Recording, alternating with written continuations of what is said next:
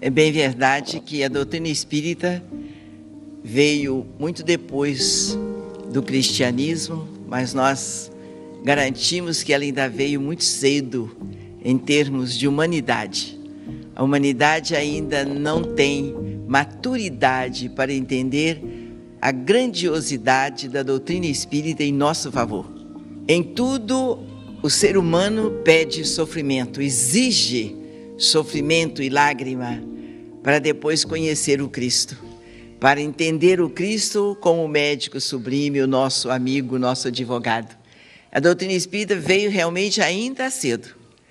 Nós temos pouca condição de entendê-la, como se fôssemos espíritos jovens, incapazes de entender a, a maturidade da doutrina espírita. E nós não somos espíritos jovens, nós somos espíritos velhos e envelhecidos no sofrimento.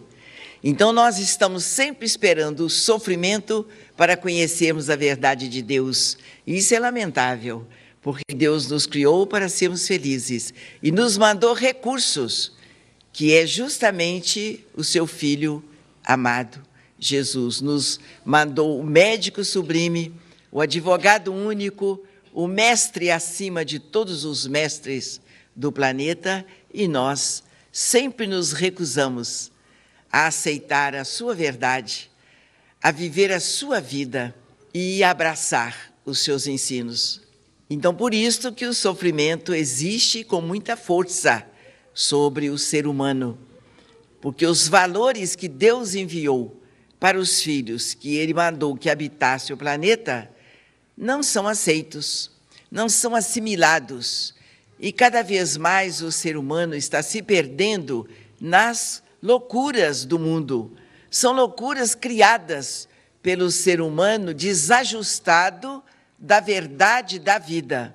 E os outros vão atrás. Por quê? Porque acham fácil agradar o mundo. Meia dúzia de palmas é o bastante para dar vitória às coisas mais trágicas mais imbecis que o mundo podia aceitar.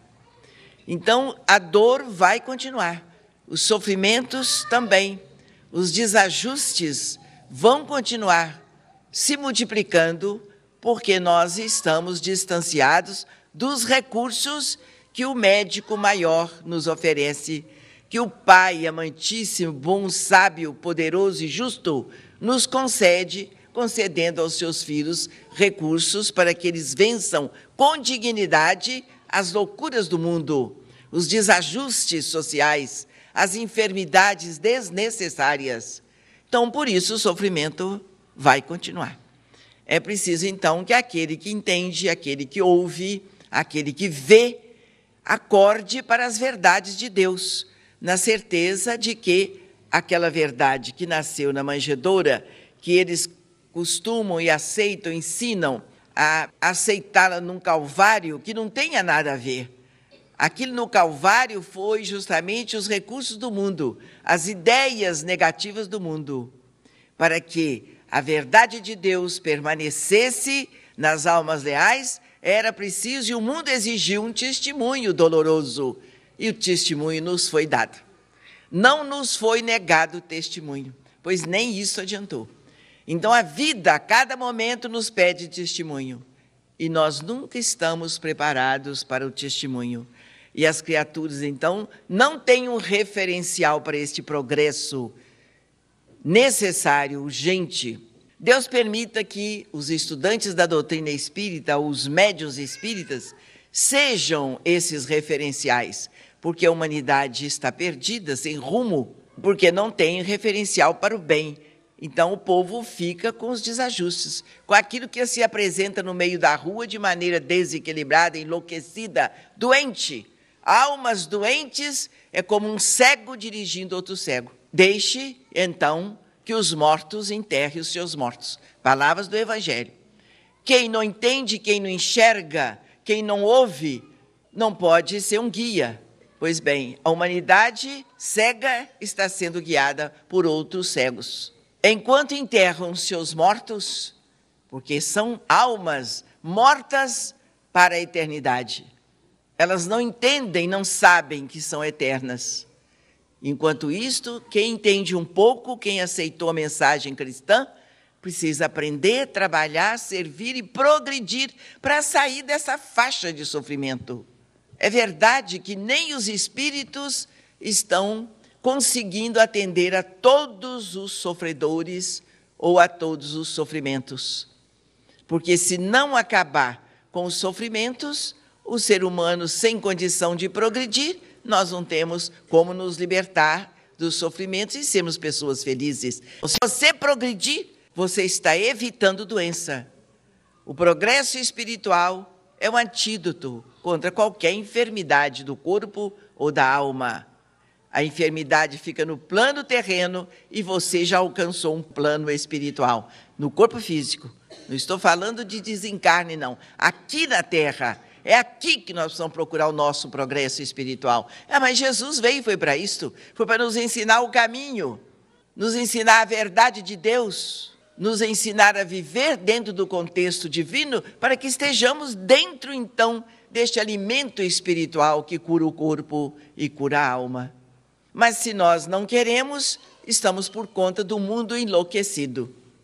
E Deus não força ninguém, Jesus não obriga ninguém. Ele ensina, transmite, quem tem ouvido de ouvir, que ouça. Ele se faz presente aqui, ali, ocular. Quem tiver olhos para ver, que veja. Mas se, se, se, dá, se está se dando bem com o sofrimento, a espiritualidade superior não mexe, não implica. É tanto que o Espiritismo veio para quem sofre.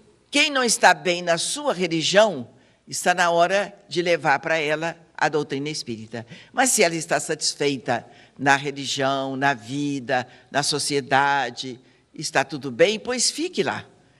Mas nós não nos sentimos bem em outros lugares, nem em outros te templos religiosos, por isso aqui estamos. Então, cabe a nós outros fazermos o progresso. Você quer ser espírita?